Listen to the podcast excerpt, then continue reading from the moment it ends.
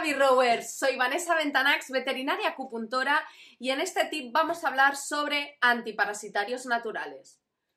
Lo primero de todo sería, ¿qué es un antiparasitario?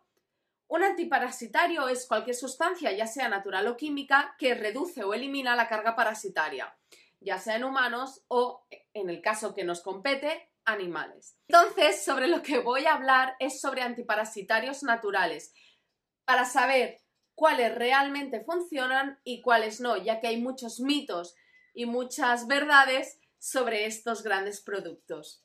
Antes de entrar en materia sobre antiparasitarios, quiero matizar un mito muy, muy grande que últimamente está circulando, que es el efecto antiparasitario de la dieta natural. Debemos tener en cuenta que la dieta natural no ha mostrado ningún tipo de evidencia científica en cuanto a poder antiparasitario. De hecho, lo que está sucediendo es que se están malinterpretando los estudios científicos. Lo que sí que ha quedado demostrado es que un estado de desnutrición lo que produce es facilidad en que el animal quede parasitado.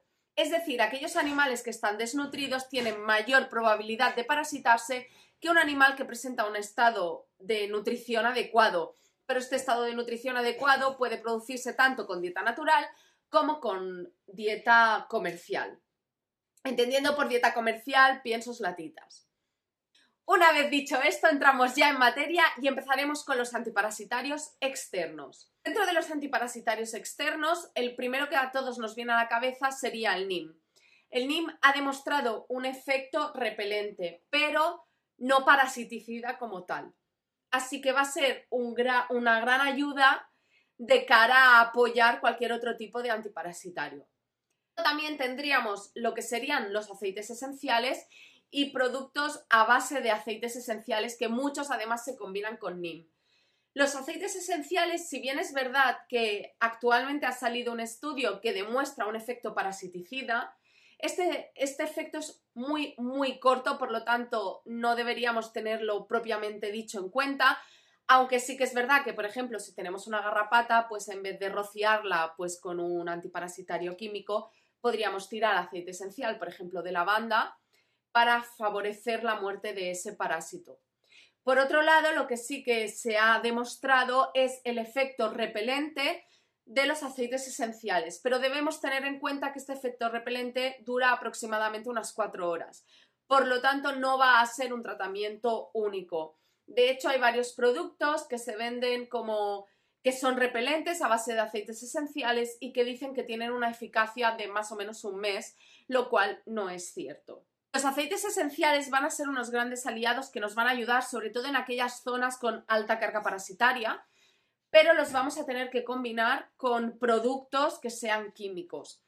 En lugares con baja carga parasitaria, podemos eh, rociar a nuestro animal con una combinación de aceites esenciales previo paseo y luego sabemos que antes del siguiente paseo vamos a tener que volver a rociarlo.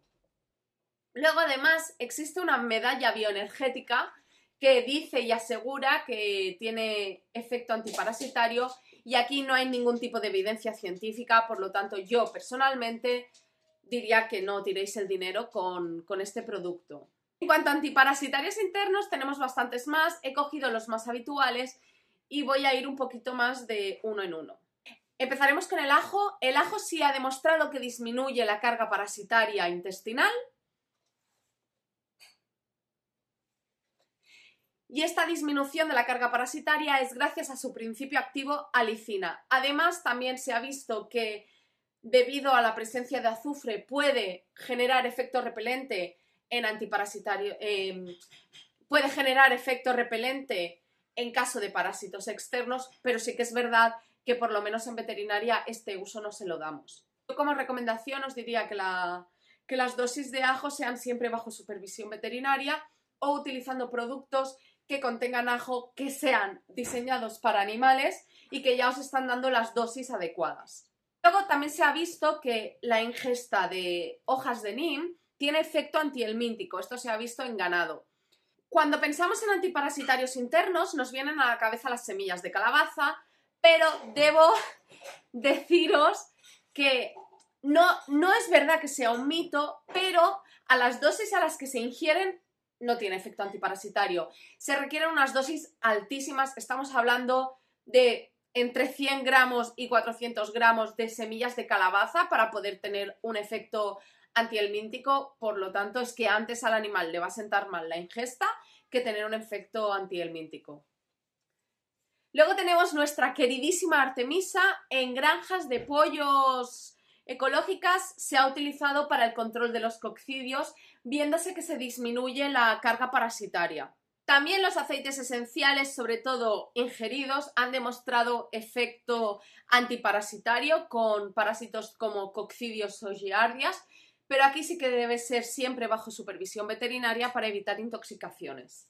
Y por último, la tierra de diatomeas, em, sus efectos no son tan tan evidentes. Hay estudios que comentan que sí que hay efectos, mientras que otros comentan que el, beneficio obtenido no es estadísticamente significativo. Esto al final eh, se debe sobre todo a la calidad de la tierra de diatomeas. Y hasta aquí, B-Rowers, el tip de, antiparasitarios. Si, os interesa y queréis que profundicemos, se puede hacer un, un, webinar, ya sabéis, sobre ello. Incluso podemos hacer un taller para la creación de algún repelente natural. Nos vemos.